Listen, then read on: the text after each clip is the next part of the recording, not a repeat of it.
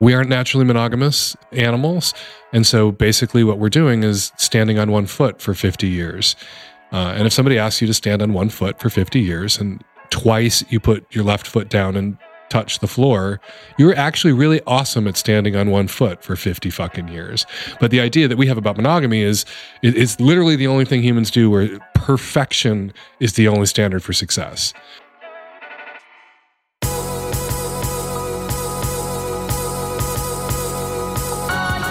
You're listening to the Almost 30 podcast, a lifestyle podcast hosted by Krista Williams and Lindsey Simcik. Tune in for a new episode every Tuesday to hear our honest conversations about topics like wellness, entrepreneurship, spirituality, and self development with guests who are really smart, really inspirational, And really fucking funny. it's real, it's raw, and it's unfiltered. Inspired by our transition from our 20s to our 30s, we realized it's so much more than that.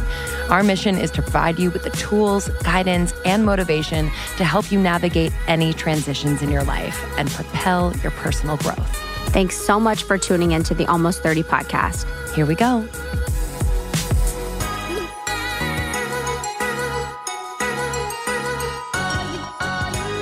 So you guys know we have the studio in my home In the cribbo. in the cribbo, and I just I have a new neighbor. She works from home, Over there? and she fucking talks No. on the phone. No. No, and we so okay. So I live in a. It's so cute. It looks like a Dutch wonderland. Yeah. and um, cute. all my neighbors are awesome, and they like hang out with each other. I didn't know that, and it was really Gross. cute. I kind of keep to myself, but I'm like friendly. and um, so we had a Taco Tuesday on Tuesday night, I and know. I was like, you know what, I should go. Mhm. Like I should just because they they they're always like, oh wow, you're here. You know what I mean? Like Totally. because we're always out of town for the tour, or at least when we've done it, they've done it, and um, they were all very sweet. Everyone came out of the woodwork, even the ones downstairs that have birds, and I never see them. what kind of birds?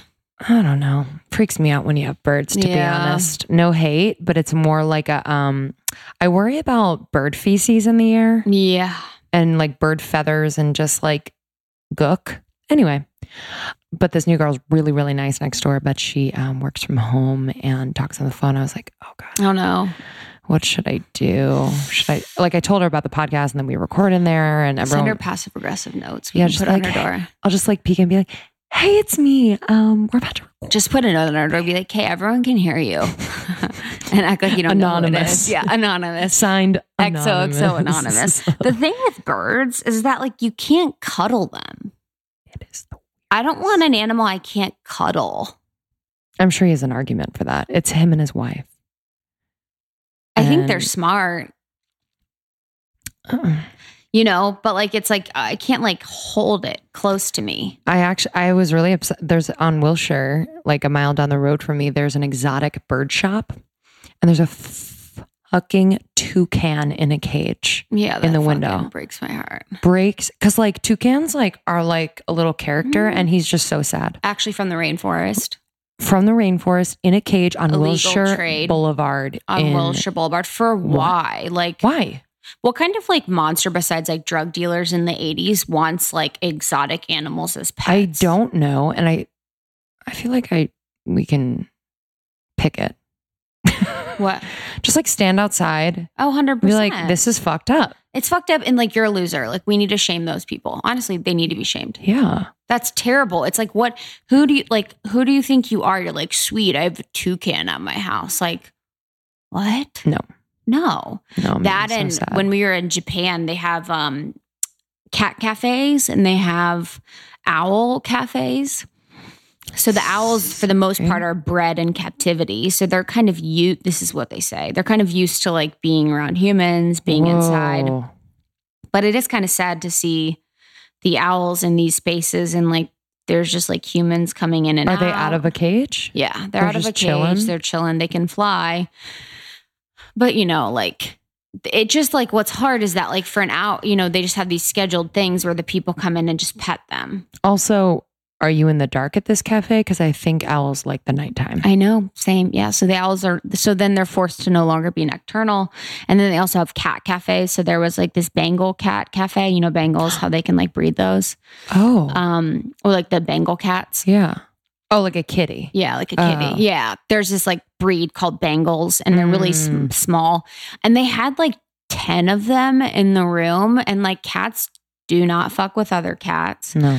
So all of them were like so on alert. Their eyes were like the pupils of their eyes were so Mm. big. They were like fighting other cats. It was just like I'm sure they What's just were on? so stressed out all the time. Totally. I mean, it's just ter- that stuff is just like terrible. But I do think they have they have little like puppy cafes. I think that's like I I think puppies are like down with it. I don't know. I'm not saying But like, then they also serve dogs in Asia. yeah. yeah. I think they've moved away from that, but Mm. I know. But I mean, pigs are just as smart as dogs, A hundred percent. you know? Yeah. So, Completely. and we have an excess of dogs. Hmm, Just saying. Just saying. oh, we're gonna get hate mail. Yeah, Oh, literally. Just saying. We should eat dogs. Just saying. yum yum. Yum. yum. Okay. Hello, everyone. Everyone. Hello. How are you? Um, welcome to the Almost 30 podcast. If you're new to the podcast, welcome. Thanks for subscribing. Um, we love you so much. And Saw all the groups. We have a bunch of other subgroups popping off on Facebook that you guys are creating and not inviting us to. And to. not inviting us to. So if you create a subgroup, just know that mom and mom want to be a part of it. Yeah, literally. We're literally Chris is Just like there's a remember Chicago who group and they created you. they did they didn't they didn't invite us. I was like, what do you mean? Dude, none of them have. I have to request every time. Yo, invite us. we want to be a part of the convo. We do. We want to see what's up, but we love that you guys are doing that. So keep creating those subgroups.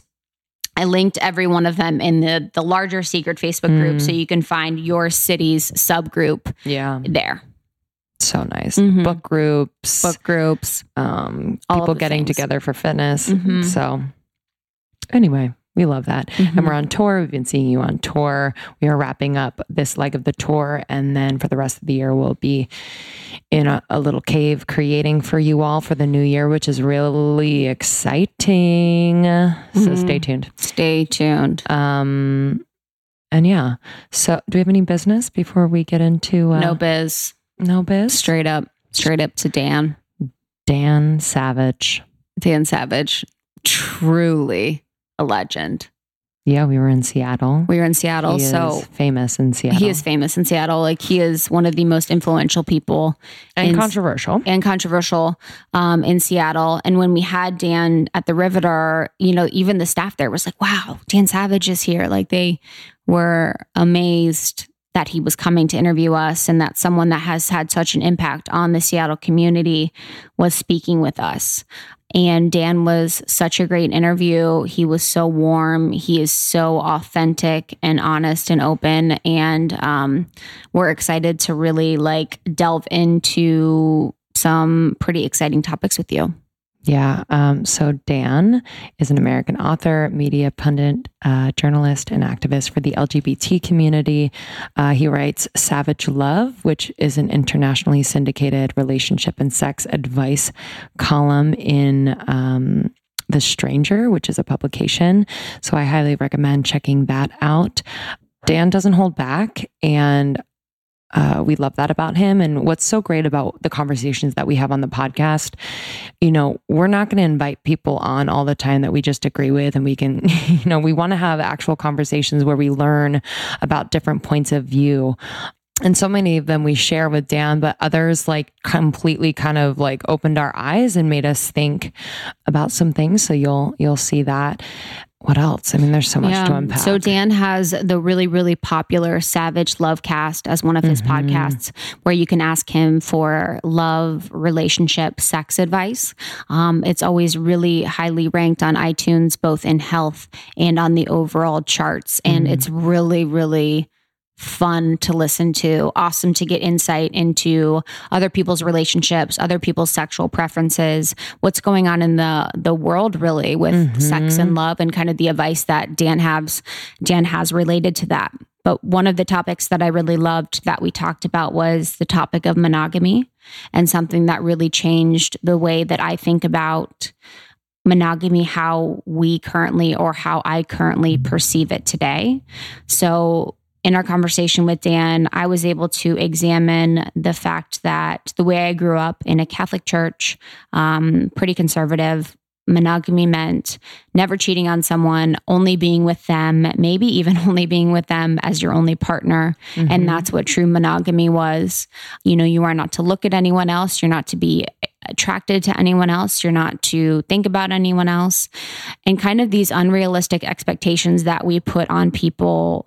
Um, and don't really see them as humans, and um, being a little bit more flexible and forgiving about um, infidelity and cheating. You know, yeah. something that I've had in my life, in and out of my life, not in you know my current relationship now at all. But it's just we are so hard and fast with saying like if you cheat, you are a bad person mm-hmm. and you should be broken up with, and all of these things, but then people could go through a, and have a relationship where they get verbally abused for years and years but that but because it's not cheating it's not you know you shouldn't break up there's just mm-hmm. such weird standards that we have related to infidelity and you know just because you have one night where you make a mistake and you love someone for 30 years shouldn't discredit like the love that you have for someone mm-hmm. um so it really helped me to be more forgiving and understanding of that Absolutely. with people yeah um, and then also on kind of a lighter note, I was blown away by his piece of art and this festival that he brings every year. It's oh, called yeah. the Hump Film Festival. You heard it right, Hump. Uh, it has uh. been bringing audiences a new kind of porn since 2005. Um, so it features short, dirty movies, um, each less than five minutes, and all created by people who aren't porn stars but want to be one for a weekend. And these films are destroyed after the weekend and they're never posted online. No one can bring in their phones. Like it is just in the moment watching these videos, these movies that people have created. And it's funny, Dan describes kind of the the evolution of the night of the festival where like in the mm. beginning people are like oh my god what the fuck yeah. and then by the end it's like everyone is just like cheering and supporting because we're all humans we all like ha- you know have that sexual being inside of us like at different levels each of us expresses it but i thought that was so cool you know i don't know if i would ever do it maybe maybe not but like it's it's fun to be expressive in a way that mm. society says is bad? And like why is it bad? I think a lot of people have ruined the porn industry on like the side of like making money off of it. And mm-hmm. i don't know. It's just it's interesting to kind of think more deeply about. Um, mm-hmm. so dan helped us to do that. So we hope you enjoy this episode. We go in every which way. And dan is just a super interesting mm-hmm. human. And yeah, let us know what you think. You can subscribe on iTunes, rate and review if you love the podcast, share it with friends. It all means so much mm-hmm. to us. Mm-hmm. We read a review every week um, and happy to do so because it really lights up our lives and reminds us why we do this. Catch us on tour, almost30podcast.com slash tour. We will be going international in the new year. So if you are international and want us to come to your city, let us know. You can email us at hello at almost30podcast.com. Follow us on Instagram, almost 30 podcasts. We love you. Is love that it? Whew. Yeah. All right. See you on the other side. See you on the other side. Bye. Are you Chicago proud? Oh, uh, my brother gave me this T-shirt. He did. He's Chicago proud. um, I like. I love Chicago. It's a much better town than Seattle. Why do you say that? Because it's not a bullshit town. Oh, tell Damn, me more. Tell me it's got more. real rapid transit. It's got a subway and an elevated train system. Are people allergic to tr- like actual transit here besides their legs? Uh, I love Seattle, but I noticed that they're like, "Oh, I have to drive," mm-hmm. and I was like, "Oh." Well, driving here is a pain in the ass because Why? it's seven hills all cut up by lakes and water and rivers. so everything there's always a bottleneck, and so traffic is terrible. And they didn't build a, a rapid transit system that took people out of traffic and gave them an alternative. Because Totally. Seattle is fucking stupid.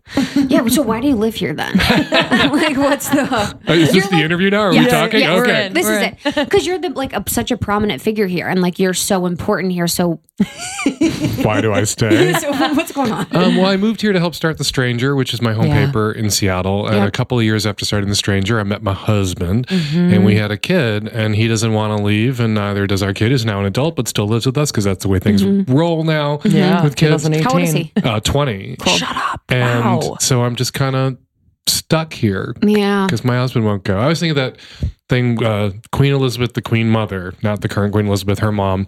Uh, during the Second World War, they wanted her to take uh, Elizabeth, the current Queen, and her sister Margaret to Canada and get them out of London, away from the Blitz, away from the Nazis. And uh, this is, I don't know how this is coming out of my mouth now. Because you're kind of like the queen. yeah, no, Terry, Terry the, um, yeah, I am actually the queen of yeah, this. so like so in this scenario, I'm the queen. uh, why can't I leave Seattle? Uh, and Queen Elizabeth said, uh, "The girls won't leave without me. I won't leave without the king. The king won't leave." Mm. And I would leave Seattle, but I won't leave without the king, and the king won't leave, and the king is Terry. King is Terry. And then Love your Terry. son is 20. Yeah, He's living with you. hmm Okay. What's what is like fatherhood like? like what is Truly. it? It's like a heroin problem. Uh, Tell me the more. highs, you've never been so high. Uh, you've never been so blissed out, and the lows, you're like, why the fuck did I stick that needle in my arm the Yeah. first time? Yeah. My mom said that the other day on the phone. She's like, you know, sometime as a parent, you you know, you regret having kids. But I was like, Well, life is regret. You know, you have Yeah. kids and you have your regrets. You don't have kids and you have your regrets. Mm. Um, you pick one person if you're going to partner for life, hopefully, and you have your regrets. There's that wonderful song from uh, Company by Stephen Sondheim where a character asks, uh, a single character asks a married friend, if you're, "Are you ever sorry you got married?" And he says, "You're always sorry, Mm. and you're always grateful." Mm. And that's really it. With just with just about any life choice, you could major like fork in the road life choice around career or parenting or partnering. Mm. You're always like happy Looking over you. the choice about the choice you made and uh, mourning the choice you made. yeah. Did you always have that like knowing or because I feel like our like some people in our generation or maybe it's even younger like my brother's generation early 20s they think you know I have to be happy you know and if it like kind of strays from like feeling comfortable they freak out so did you always kind of know that like shit was going to be hard and Oh. also rewarding Oh, I, I, Do you know what I I'm mean? Catholic. Like shit is Same. hard. yeah Life is misery and you right now suffering and pain. Do you Uh, I, I call myself culturally Catholic. oh like Uh, my Jewish friends helped me get there. what is a cultural Catholic? well, well, it's just, yeah, I have all these friends who are Jewish that I, you know I helped start the Stranger with, and I knew them to be bacon eating atheists who didn't believe in anything, and yet they were doing Rosh Hashanah, they were doing Yom Kippur, they were getting together and celebrating the holidays, and they were really kind of honoring their cultural identity as Jews. And I was like, why can't I do that as a Catholic? Mm-hmm. And not embrace the hocus pocus or, or believe in transubstantiation uh, or anything else, but still f- describe myself as a Catholic because I feel very Catholic and Mm. my Catholic education and my childhood and my parents and the all the goddamn masses I had to sit Yeah. through. It carves a groove that it's a you nice can't pretend isn't integration that you like. It's a nice way to look at it to integrate it because I kind of resist it.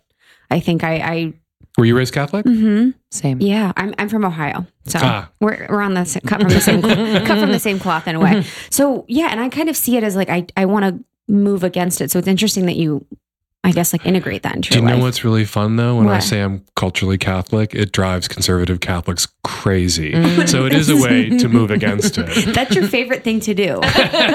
Like, if I know one thing, that's that's the one thing I know. like Bill Donohue, who runs the Catholic League, which is just this insane shit. anti-gay hate organization, is constantly attacking me. And one of the reasons, one of the things he like gets upset about is when I call myself a Catholic, because how that. dare I, you know, with all the dick I'm putting in my face and the Yeah. not going to church or confession for 30 years, how can I call myself a Catholic? Um, because I can, Yeah. because I am, because my parents were, because I'm baptized, because I was raised Catholic and I have a Catholic education. And so I'm pretty fucking Catholic. I just don't believe in the hocus pocus anymore. Mm. So what was so you're raised Catholic, parents are Catholic. What was the experience when you came out to your parents? It was a long ass time ago. Uh, and I kind of now take a sort of softer sort of approach to Mm. who my parents were then Sure. because it's easy now to look back through the prism of right now and fault my parents for not being kind of PFLAG hero parents circa mm. 2018. But they were operating on the information that they had available to them then, which was incredibly limited. And the idea then was that homosexuality was something that, you know, your kid could drift into. And to keep them from drifting in, you had to nudge them in the other direction. So I got nudged a lot by my parents, and it mm. made it really hard to come out to them. And when I did come out to them, it was a uh, to my mom first. It was uh, you know, she said all the wrong things. She told me I could never have a boyfriend in the house. She never wanted to meet anyone I was dating.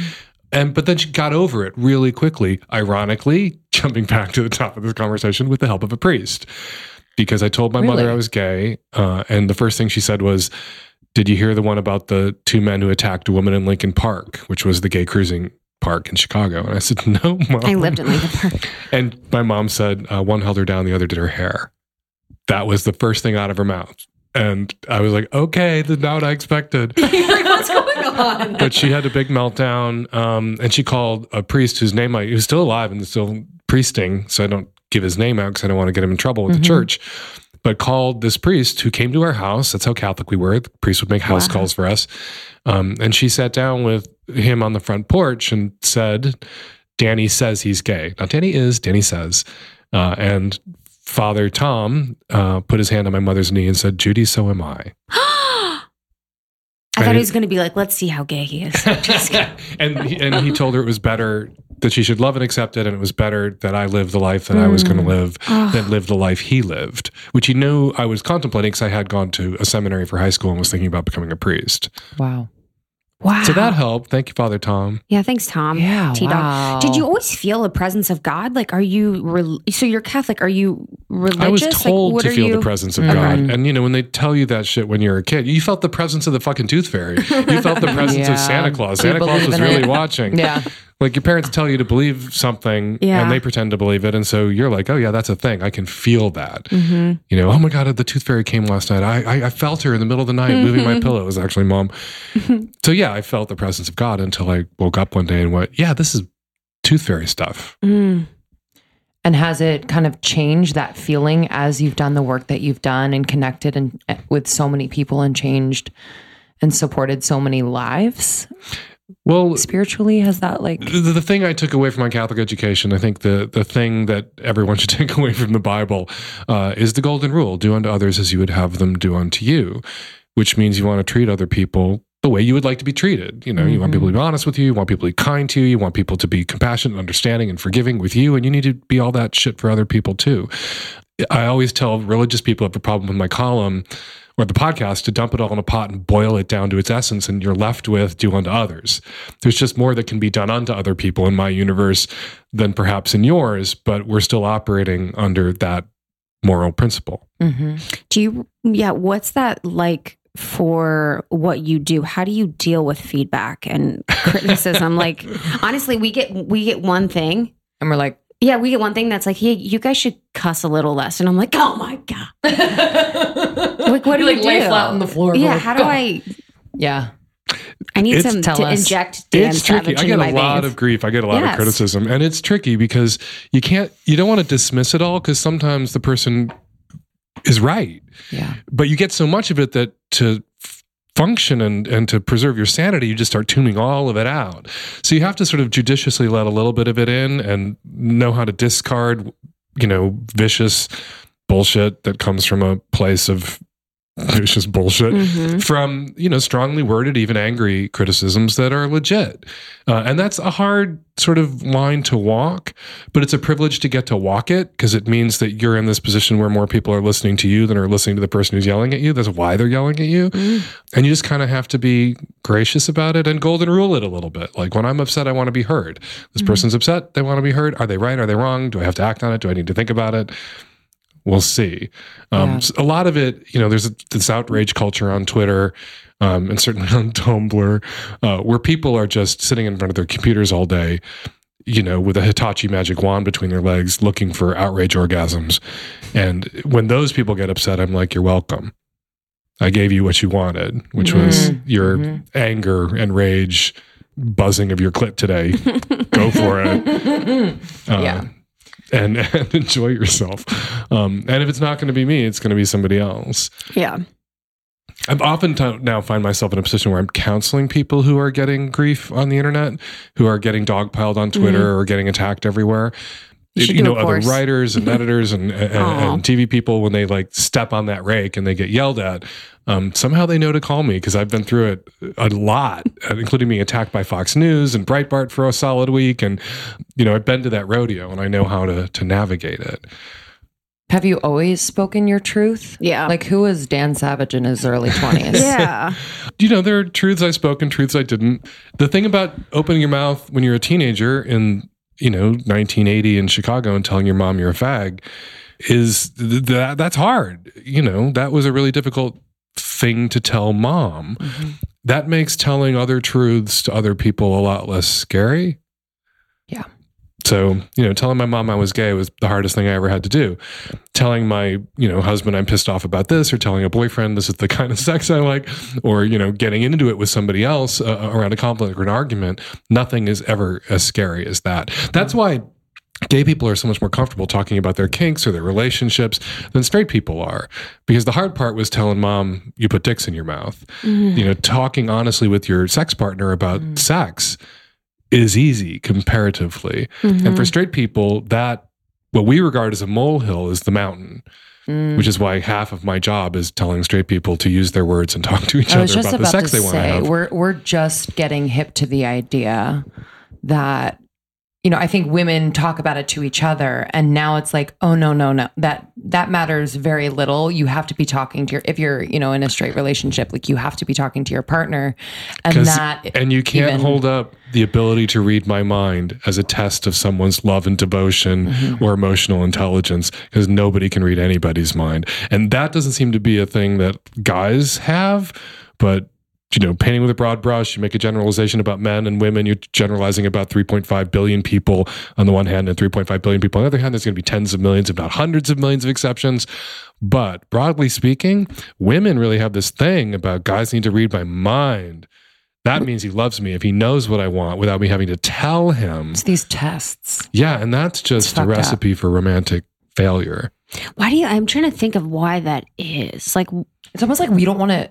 Well, What we've is been that? learning, so I think we're Well, when on it like comes the to upswing. sex, But people don't want to ask for what they want because, Yeah. and and women are subjected to so much slut shaming uh, and tamping down of their own desires that women often are left in a condition where they can't articulate their desires. So they want someone to just know what they want and do it. And women have to say it. You have to be able to Mhm. speak it. You have to talk it. And and also sometimes women will find themselves saying it to a guy who's freaked out that they're with a woman who's saying it hundred percent. who's asking for what she needs to get much. off as opposed to letting him fly blind, which is what he's used to and expects from women. Yep. So it's a real uh, catch 22. It's a real Mm-hmm. cock in a hard place for a lot of women. But um, no guy can knows what you want without being told. Yeah. And I say this is somebody who fucks guys. yeah, is there slut shaming in the gay community? Uh-huh. Like, what does that look like? Well, uh, slut shaming is anybody who has more sex than you do Yeah. is a slut. You know, Terry and I come in for some slut shaming because we're not monogamous Mm-hmm. and we're, you know, married and parents and semi, you know, prominent. Yeah. Uh, and unlike most gay couples, I think, who are um, prominent, we're honest about the fact that we're not monogamous instead of being socially monogamous. Right. Uh, and that freaks some people out, and people like you know make assumptions about our lives that aren't true and make up bullshit about us that we haven't done and mm. push it out onto Twitter or Tumblr. Every once in a while, it's fun to read the rumors, Yeah, you're like, that Fun would, for you. would be fun. That Yeah. would be fun. What do you think and, it it's- and sometimes we don't worry about the stuff we've actually done that gets out there because Yeah. it's just like how One are they of going the to tell others. this apart from all the bullshit? Totally. What do you think it is about monogamy that's such a trigger for people? Like, why is it? Such a big deal? Yeah. because we're told it's a big deal because we're told you know that Yeah. if someone loves you they're not going to want to have sex with anybody else and then we fall in love and we still want to have sex with other people and then we doubt our feelings because why do we want to fuck other people? Uh, if we're in love with this person we doubt our affection for that person and that person doubts their affection for us and our affection for them. We just have to reframe the whole conversation around monogamy. Monogamy doesn't mean you don't want to it means you don't you still want to. And you could hmm. undo a lot of the grief and anxiety and, and conflict that's generated in relationships if everyone could just accept what everyone knows to be true that of course you want to fuck other people and so does your partner. So that's why he looked at the barista. That's why she hired that personal trainer instead of some other personal trainer. Hmm. The, the question is are is she fucking her personal trainer? Is he fucking that barista? And if the answer is no they're doing monogamy right? Yeah. and you know, I get in trouble for things I say about monogamy sometimes, but uh, we aren't naturally monogamous uh, animals, and so basically, what we're doing is standing on one foot for fifty years. Uh, and if somebody asks you to stand on one foot for fifty years, and twice you put your left foot down and touch the floor, you're actually really awesome at standing on one foot for 50 fucking years. But the idea that we have about monogamy is it- it's literally the only thing humans do where perfection is the only standard for success. If you're with somebody for 60 years and you cheated on them once, you were never in love and you were terrible at monogamy. I know. If Shaun White is the world's greatest snowboarder, he can fall down and get up and still be the world's greatest snowboarder. It- it- it's crazy Yeah. um, what we do to ourselves uh, and what we do to our relationships. And it's not non monogamous relationships that are undermined by this bullshit. It's monogamous relationships. Hmm. So when I say these things, it's not to talk everyone into having a non monogamous relationship. It's not to disparage monogamous relationships. It's try to get people who want to have monogamous relationships to be realistic about what that hmm. means mm-hmm. for 50 years. And if somebody cheats on you twice in 50 years in a monogamous relationship, they were good at monogamy and they loved you a lot. And if mm-hmm. people could get that in their heads, then they wouldn't, you know, if they find evidence that there was cheating at the end of a marriage, you know, on the deathbed, they're not going to then doubt everything that came before. Or if they were cheated on once and it comes out a couple years later, you don't have to get a divorce. We define infidelity as always a relationship extinction level event.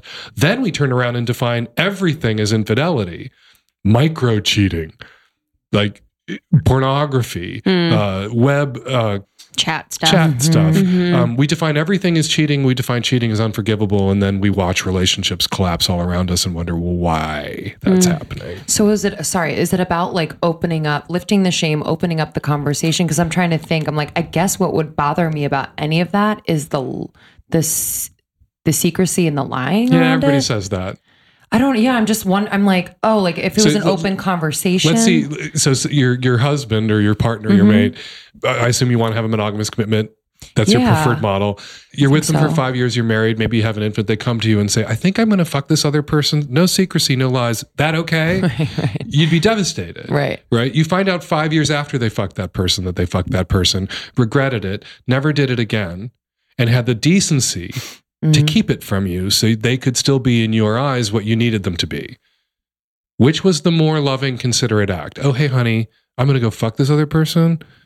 That okay? Or, oh my God, I fucked this other person, which is not carte blanche. I'm not smiling at serial uh, cheaters. Uh, and I'm not talking about routine infidelity or the kind of cheating that can't be gotten past. I'm talking about these kind of one off slip ups that people make Yeah. um, for all sorts of different reasons. And as Esther Perel writes in State of Affairs, not always because there isn't love there. People cheat on people that they love for their own reasons, for their own purposes, and, and to meet their own sort of emotional needs. And it's not just men who cheat; it's also women who cheat. Mm-hmm. And, and so, what do you do with that? Like going into a, making a long term commitment, knowing what we know about infidelity and, and the statistics, odds are pretty good that you're going to get cheated What are on the statistics? or you'll cheat. It's like 50% That's of men, 40% of women in long term committed relationships. These are hard statistics to, pardon me. Yeah. These are hard stats to nail down because people don't tell the truth yeah. um, They're like, about it. But what the, they like the, clear their cachet. the stats used to show that men cheated much, much more Hmm. often than women cheated. And people were like, oh, women are monogamous. Women are the good ones. Women are the nurturers and, and need intimacy. And it's about the relationship. Yeah. Uh, And as women have achieved more economic power, women now cheat as often as men cheat. So it mm-hmm. was never about women are more naturally monogamous or morally superior. It was that for cheating for women was much riskier and more dangerous because of violence, because of uh, the financial Getting preg. getting preg, but also violence if their partner should find out. Also, uh, being divorced and financially ruined or impoverished if they were left for cheating them, uh, themselves. Um, it was much riskier for women. As women have gained more economic power, it's become less risky, and now women do it as often as men do it. We're all dirty fucking Dirty fuckers. dirty fuckers. So for for Horny, your, dirty fuckers. Yeah. And so if you know that you're going, you're making a mono- you're making a commitment, you're going into a long term relationship. I really feel like everybody who's about to marry should have this conversation, Yeah. which is not, I will never cheat on you, but when or if you cheat on me or I cheat on you, what are we going to do? Mm. Are we going to prioritize the relationship and work through it? Are we going to leave each other? Like, what's the plan? And then to agree that it has to be judged on a case by case basis. Fucked your sister on your wedding night at the reception. Probably can't get past that. 30 years into a marriage where you have property and home and kids and you know a position in the community and all these friends and networks that are knit together and your sex life isn't really the defining characteristic or even the most important aspect of your intimacy and he got jacked off by a masseuse on a business trip maybe you can get past that For your relationship, did it evolve? Was yeah it we were monogamous for four years okay? And then you, did you have the conversation, or what was that like? we had the convo actually when we were adopting okay. Mm. because Oh, I terry love at the time was mr table pounding monogamy man Mm. um, which is hilarious if you've seen him on Instagram now. but he, He works really, out kind of. Yeah, he Both works of you out kind of. I know both of you. He's Like, surrounded by boys. on. Gay and jacked. Um, and he was Mr. Monogamy and was like, if you cheat on me, I'm going to leave you. And we had this combo, which like I was like, I'm not adopting with you then, because what a terrible thing to do to a child. Not that I plan to cheat on you, but we're gay men, and the odds are Mm. pretty good that one or the other or both of us are going to cheat. And if cheating means the end of our relationship, we're bringing a kid into a home that's not broken yet, but will be soon. Mm. And I just didn't think that was fair. So the agreement we hammered out wasn't anything goes, it's all okay, cheat at will. The agreement was we will not take an infidelity as the end, but as something we're going to see if we can't work through uh, and feel positive about our, uh, positively enough about our relationship that we could keep things in perspective. And that's what people don't do when it comes to cheating.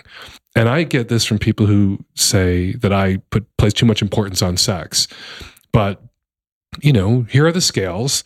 And on one side, you put a blowjob from a rando, and the other side, you put 10 years together, marriage, family, children, property, social position. And everybody says, okay, well, that blowjob outweighs all that, I know. which is crazy. crazy. And I think we have to give weight to those other ways in which people demonstrate their loyalty and commitment. You don't Mhm. just demonstrate loyalty and commitment with genitalia. Mm. You also don't just cheat with genitalia. Again, as Esther Perel says, I think so brilliantly, people cheat in, in lots of different ways. That people betray their partners, is what she says, Mm. with contempt, with neglect, with abuse. But all we look for is who t- who fucked somebody. They're the bad guy. Mm. Wow. Taking that in. Moment for Esther. Yeah. Yeah, Esther, Esther- Perel's a genius, she's and number everyone should be one. reading her books. We're we're a little like she's like um for your podcast savage love podcast like what is um a common thread that you see for the people in their 20s like early 20s going to 30s like what is a common thread for the questions that they seem to be asking you Is this normal? I still get a lot. Mm, Uh, people are really worried, and Doubtful. it, nothing's normal when it comes Yeah. to human sexuality. Variance is the norm. So Mm. the weirder and more unique you are, the more normal you are. Mm. Paradoxically, Mhm. often it's uh, relationships where people aren't aren't being honest and they're afraid to be honest for fear of rejection. I think really fear of rejection is the underlying anxiety that that drives a lot of conflict Mm. and secrecy in games and fear. And people need to to shift their perspective on rejection because if you're with the Mm. wrong person, the sooner you get to rejection, the sooner you meet somebody else who might be right for you, the sooner you're with the right person. But people don't tell their partners the truth about who they are sexually, what they want um, out of this relationship to, to feel fulfilled and happy in it because they are, are afraid of being rejected. And that often like boils down to really like nitty gritty shit around kinks Mm. um, or, or, or desire. And people don't want to, straight people, opposite sexers, don't want to put that out there for fear of being judged and rejected. And gay people are like, ah, judgment and rejection, been Mhm. there, done that. Mhm. yeah, it's so interesting how that paves the way and it's just opened conversation. For our listeners, can you explain? I mean, they know, but like just kind of defining kinks and like that, like sexual fantasies that, like, you know, I, I'm just thinking about the generation coming up and they seem so fluid and open. And yeah, I just, I, I, I want our generation to kind of catch up. I know. Are you excited way. by the younger generation, or n- or what are your thoughts? Um, well, I think we always have to be uh, on the lookout for you know people who are, you know, whether this is representative of the entire demographic or whether these are a self-selected group of people who are, Mm. are in front of our faces on Twitter or Tumblr or Yeah. wherever. Yeah. who may not be representative of, of the whole, that they're outliers. A lot of these people who are sort of fluid and with it and entirely together and articulate about sex and their sex lives. There are many, many more people out there. I think the vast majority who are inhibited, struggling with hangups, trying to find the language, had lousy sex educations, got on the internet but didn't go to the woke places on the internet sexually that uh, or gender wise that other people winded up at and aren't as sort of comfortable or fluid or uh, conversant um, or able to express themselves and express their desires in a healthy way. And those are the people I tend to hear from every day. Mm-hmm. Absolutely. Backing up just one second for, um, I was curious about how you had a conversation with your son about, Hmm. you know, having not relationships, deep relationships, but being kind of poly within your marriage. well, it's only something we've discussed with him recently. Okay. Uh, people don't want to hear about what their parents are up to. If your parents were swingers, you probably wouldn't Totally. Want them like, to tell you. Yeah. I mean, right? cool though. Yeah. Um, but now that we're all adults and we all Totally. live in the same place, we kind of had a combo with him. We were like, so Terry has a boyfriend. mm-hmm. That's why that person's around a lot. Mm. and that's okay. And it doesn't mean we're breaking up, and it doesn't mean we don't love each other, and blah blah blah. Just means that on top of everything else that you've had to deal with with your family being different, there's also this. Yeah. He's like, sounds good, Dad. He's like, can I go? He's like, I'm going back to my room. Room, apartment. That kid's got his own apartment. apartment. I'm sure go. he's living the life. That's so Um, okay, I want to talk a little bit about how we can be better, like friends and allies to the LGBTQ community, trans community, especially as things are evolving. Like, what could um, our generation do for the females that are listening, the straight ones, the non-straight ones? Like, what's a way that we can support? the LGBT community. You know, people talk about that, and I find that so Mm-hmm. Yeah. interesting because it's work to oppress people. So you want to help the LGBT community? Like, take your foot off the neck. Mm-hmm. and that applies almost across the board to any marginalized community. And sometimes people, the foot is on the neck because there's fear and ignorance and misunderstanding. And so it does require some effort to, to educate oneself mm. and to get comfortable enough so that you can take the foot off the neck. But holding people down is a struggle. Mm. You know, fighting against that is the struggle we talk about, but mm. actually doing that to people is a struggle. Like, knock it the fuck off. That's how you can help me. Stop. Stop it. Stop mm-hmm. holding me down. Stop oppressing me. Stop oppressing other people like me. Stop oppressing people because of their gender identity. Stop trying to prevent black people from voting. Like there's a million mm-hmm. different like examples you can give of the different ways in which the majority of people in this country work together to oppress different marginalized groups. And you know, what can we do to support? Well, the first thing you can do is knock that off. And then you can live your be. life and let me live my life Totally. and and it's going to be fine. Yep. I don't need straight people in my life all day long supporting me. Totally. I need enough straight people to get over the gay thing that the straight people who would oppress me don't have the power to do so anymore. Mm, yeah. Love it. Respect. Amen. Amen. Almost 10 years ago, um, it can get better. It gets better. It gets better. It gets better. Project um, came out, and I just kind of wanted to talk about the, you know, why you started that and where it is now, and kind of what you've seen over almost ten years um, of these videos being submitted. It's beautiful and impactful, and I just would love to learn more about it. Well, we started it in reaction to uh, one suicide in Greensburg, Indiana. You know, the idea was, you know, you'd hear about a, a queer kid committing suicide, and the impulse or, or the, the the feeling, this horrible feeling uh, that you would have was just, I wish I could have talked to that kid for five minutes, um, and been able to tell them that it gets better, that it's not always high school, and that family turns around and gets better, and friends who are awful you can get rid of, and you can get away from shitty people and shitty circumstances uh, in time. But you know, as queer adults, we weren't allowed to talk to queer kids. If we tried to talk to queer kids, we were accused of recruiting or being pedophiles. So we just kind of hung back. And really, for 40 years ish, 50 years almost since Stonewall, the deal the culture made with us was you're ours to torture until you're 18. And once you're 18, you can move away and come out. And if we haven't fucked you up fatally, Mm-hmm. maybe you can have a life. One thing you're not allowed to do talk to the kids we're still torturing. In the same schools, in the same churches, in the same suburbs, in the same, sometimes the very same families, where you were tortured. And if you try to talk to those kids because you ache for them and you empathize, we're going to call you a pedophile. And so we didn't. And what the project was about was, and still is about, is adult queer people talking to these kids. And the kids were talking to uh, who most need to hear from us are kids whose parents wouldn't let them join the GSA, kids who are in schools that don't have programs for queer kids, who don't have access to a queer youth support group or a queer role model in their lives. Because there are things adult queers know about navigating uh, bullying, navigating homophobia, transphobia, biphobia, uh, that these queer kids need to hear, but don't have any way of accessing. And the whole idea of the project was to make it that that hard-earned wisdom uh, accessible to these kids. Because you think about, you know, people when we started the project were like, you know, queer kids aren't the only kids who get bullied. Absolutely, 100% correct.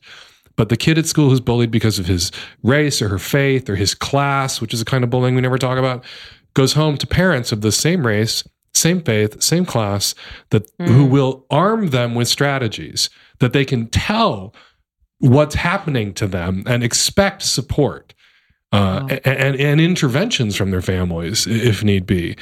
Their families got their backs, and queer kids go home to what? Mm-hmm. Maybe the lucky ones go home to families that love and support them. The really unlucky ones go to home to families that are also bullying them. But the vast majority go home to families that they don't know if they can tell because they don't know how they'll react. So they don't say anything. And even if they could tell them what it's this, what are their straight parents going to tell them about uh, how to survive this kind of anti-gay bullying or anti-queer bullying that they're experiencing. Their parents don't know how to do it, and the people who did know how you do it are the people who learned through trial and error on their own how to fucking do it. But that they didn't have a way before the project of like putting that in a place where the queer kids could access it and find it until we created the project. And that's what it was all about, like illuminating a path that that existed that we knew where it was, but they didn't know mm. where it mm. was because it wasn't lit up. And the project lit those paths up. At that age, yeah, it feels like final destination where you just like don't think you could ever rise up and ever feel joy or ever feel accepted. That's yeah. There's something about high school that's so myopic yo, like it's like this is the only person that I will ever love. This is the only friends that I will ever have. This is the only it's it's This is the person I will always be. Yeah. This is the way I will always be treated. Why is that? I wonder. I, I think it's adolescence. I think it's hormones. I think it's mm. the eternity that we spend in high school. I don't think high school needs to be four years. It could be three. And, and it induces a kind of learned helplessness and despair in many, many, many kids. And that's that's a problem. Have you always been such a like it's like you're so you just see something like you have a vision for something and then you just like unabashedly go for it. Like how do you, I just wonder like what sort of skills or like how to be less afraid? Like what is that like part of you that's so unafraid and so sure? Oh, I'm afraid and unsure all the time. Of what? I think the ideas that I push out into the world are sometimes good because I'm because I'm actually oh, very right. self-critical uh, and I think long and hard about something and, uh, before I move. Um, and then when I do mm-hmm. move on it, uh, like the It Gets Better project, you know, I was thinking about that for uh, uh you know uh, weeks before mm. we just pulled the trigger. Thinking about it for weeks but also talking to other people. I, I reached out to a lot of uh, gay writers uh, and queer bloggers i knew to say so if we did this what do you think of this concept? What do you think of this Love name? That. do you think this will take off? Do you think your readers would respond? Would you be tempted to write about it if we did this? And really like yeah. sussed it out. So it's not just that I was like, hey, let's make a video on Saturday morning and on Saturday afternoon it was out there in the world um, I prepped it. Wow.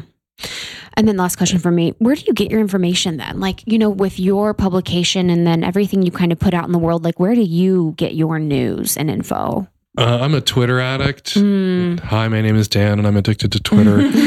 um, I read a lot of, uh, you know, I get, I still get the Dead Tree New York Times and the New Yorker at my house, and I uh, love, and I've always been a news junkie, um, and Twitter is just it's just so addictive for Who's news your favorite junkies. person to follow on Twitter? Mm-hmm. Josh Marshall at Talking Points Memo because okay. I'm a news junkie yeah, yeah. And, he pushes out just the right amount of hard news and, and very valuable links with just hilarious snark.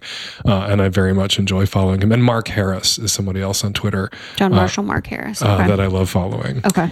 Okay, last two things I want I want you to touch on so our uh, listeners know about them. Hump. Yeah, when you talk about hump. Talk, talking about not being afraid and just doing But it. Talking about something we talked about for two years before we launched it. though. Really? sure. Um, Hump is uh, America's best dirty little film festival. Um, and the idea when we launched it here in Seattle uh, 14, 15 years ago was we invited people just in Seattle uh, to make five minute or less pornographic films that then would be screened in a movie theater in Seattle. And then all the copies would be destroyed at the end of the weekend. So you could be a porn star for that weekend in that movie theater without winding up being a porn star in a movie theater or on the internet for all eternity. And it allowed for people to like do that without having to worry about their great grandchildren one day having to look at great grandma's pussy. and it was really, you know, we didn't know when we announced it, we weren't sure that anybody would make and submit films, particularly when we would be screening them in the city where you live, because it was just for Seattle when we first rolled it out. Uh, and then we got so many great and funny and hilarious and creative pornographic shorts. Many of them like comedic shorts with a pornographic theme or actual uh, graphic sex depicted in them, but they were still kind of funny and interesting and crazy and off the wall. And then we booked a theater, and the question became Will people come and sit in the movie theater in the dark next to strangers and watch pornography the way their grandparents did when they went to see Deep Throat or Behind the Green Door? Uh, and the answer was yes. Like the whole thing sold out. And this is after two years of us having to talk to the publisher of The Stranger, uh, Tim Keck, and like convince him to let us do this because he was like, no one is going to make a film and no one is going to come. You know, even if we get films, no one's going to come and and sit in a movie theater watch pornography. And he is so wrong, and has Yeah. been so wrong. And I like to remind him every time I see him uh, how wrong he was. Still waiting for your submission. We're in the fifteenth year. um, Wow. and it tours the country. It's going to sixty cities. It's That is still the coolest. it's still theater only. There is no online component. You have to show up at Hump to see the films in Hump. Every once in a while, a filmmaker themselves will release one of their films on YouTube if it's not graphic, or you know one of the uh, porn tubes if it is graphic.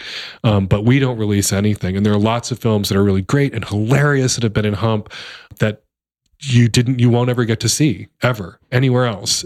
What was the idea to take the shame away from pornography or like give people that sexual fantasy that The idea was to have some what- fun. yeah, Um, There's some really interesting things that Hump achieves, but I, you know, I'd be sucking my own dick, and I should film that for Hump if I could do that, but I can't. Um, if I, if I claimed we had this high-minded goal at the start, we just wanted to have fun, and you know, amateur porn was its own genre, and like, why not? You know, everyone suddenly had camera phones, and and the, the technology was getting more and more easily available to everyone. So why not invite people to like create their own and see what we get? and we just wanted to do a good weekend's program and have fun. And the thing that happened over the first few years, because that weekend was such a success, we announced it again. In those first few years, we got a lot of films that aped the conventions of uh, commercial pornography. Audiences hated those films, and there's always been audience awards and ballots. So the audience kind of edited Hump, and those films disappeared, and the films became more personal and more idiosyncratic and more, you know, someone sharing with the audience their thing, and it being very specific to that individual in the film. But then the, the the the thing that I love about Hump, it really is the porn festival for people who hate porn. You know, people who hate porn talk about how dehumanizing it is. The porn at Hump is humanizing because these films are made by friends and lovers for fun and for each other and to share with the audience. And there's no commercial motivation. There's no uh, duress, uh, hmm. economic duress. There's a lot of people going to porn or going to sex work under economic duress. People go into all sorts of shitty lines of work under economic duress. It's not to single out porn or sex mm-hmm. work for that. But you can just like relax and enjoy hump without having to worry for the people that you're watching, Yeah. which sometimes you do when you look Yeah. at regular porn. But I watch the audiences at hump. And this is what I love. There's gay porn, straight porn, kink porn, uh, porn featuring you know uh, people who have who are trans uh, or have uh, you know intersex, gender nonconforming bodies, and you've got this audience of queer people and straight people and kinky people and vanilla people, and the gay boys are watching cunnilingus giant on the screen, and the straight guys who have never in their lives seen gay sex are watching a guy getting his ass reamed giant on the screen.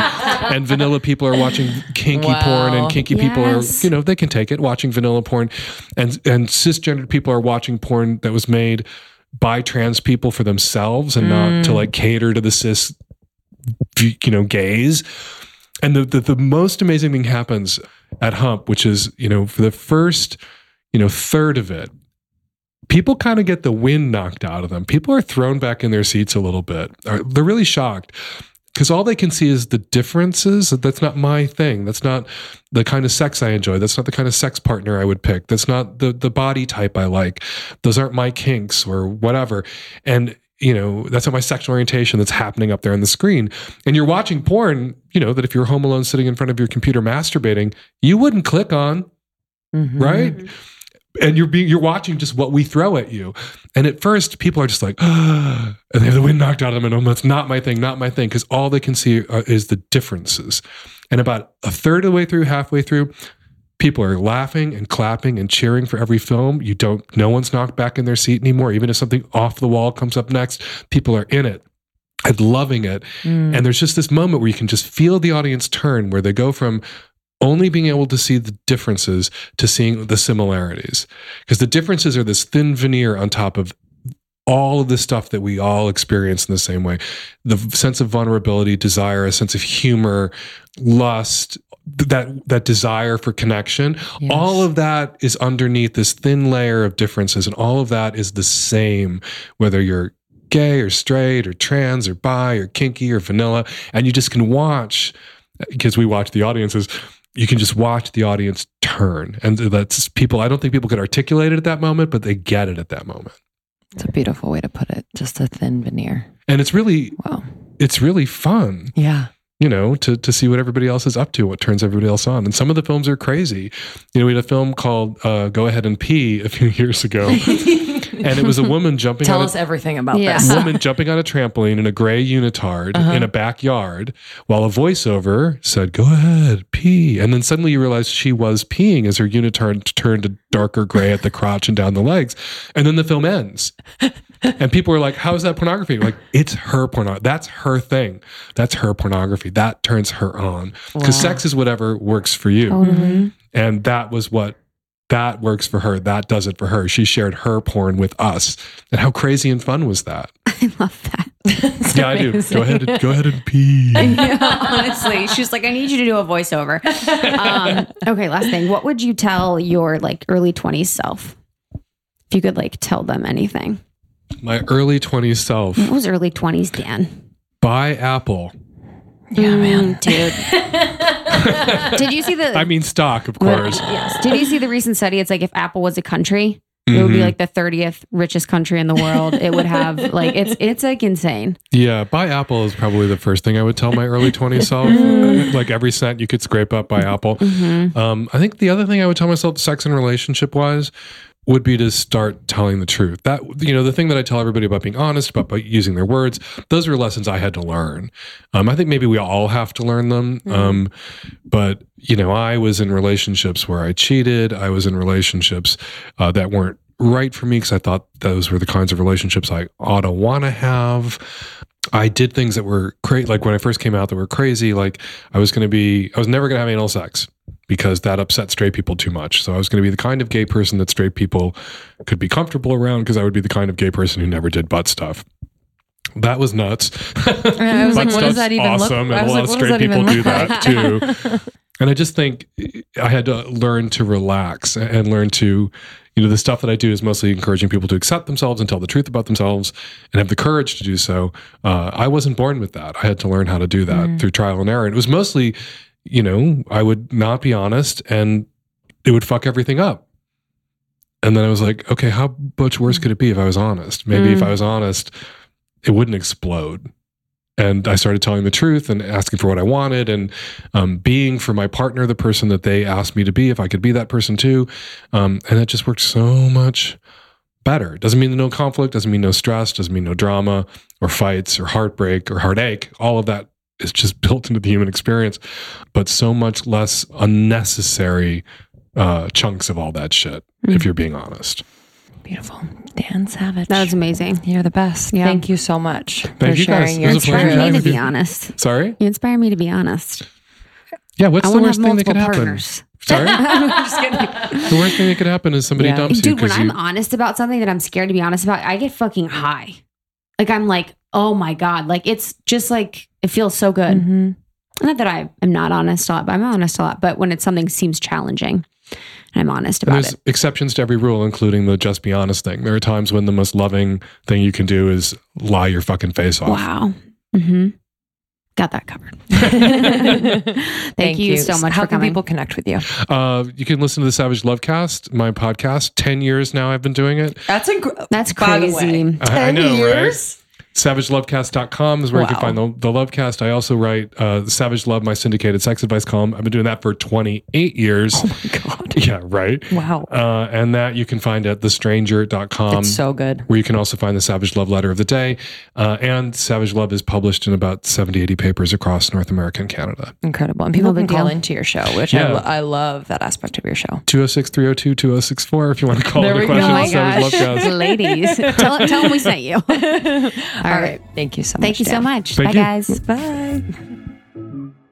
Dan Savage. Dan Savage, y'all. Thanks yeah, for coming, I Dan. The, um, we didn't talk about this in the intro, but him doing the "It Gets Better." You know that what that campaign is everything. So just so honored to have Dan on. Dan is amazing. Um, and as we end, end every episode, want to read the review of the week. You guys are so sweet in writing your reviews. They mean so much to us. They help us bring on amazing guests and really just keep this thing going.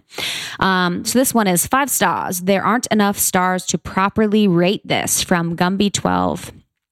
I don't listen to podcasts, but my best friend said I just had to give this one a chance. She was referred to this podcast by another friend and couldn't stop raving about it. So I gave it a listen and now I can't stop sharing it either. These ladies take a long look at and talk about everything from hormones, sex, being a woman, entrepreneurship, and using safe cleaning products. We get to sit, back and learn about it all. What I love about them is that they ask the questions we want answered. I swear I've asked something aloud to myself and hear them asking the same question not even a minute after me. I love their enthusiasm. Every episode is jam packed with interesting conversations and really good humor. I really can't say enough about how happy I am that I'm listening to and learning from the Almost 30 podcast. Thank you. Thank you. Thank you, sweet one. Okay. We love you. Just want to eat you up. Thank you guys for listening. We love you. We will see you, talk to you, connect with you soon, connect with each other. It really brings us life, you connecting in real life with one another in your own communities. Please do that. Tag us. We want to know. Invite us to your groups on Facebook. Don't leave us out. We want to be a part of it. And we will see you next week.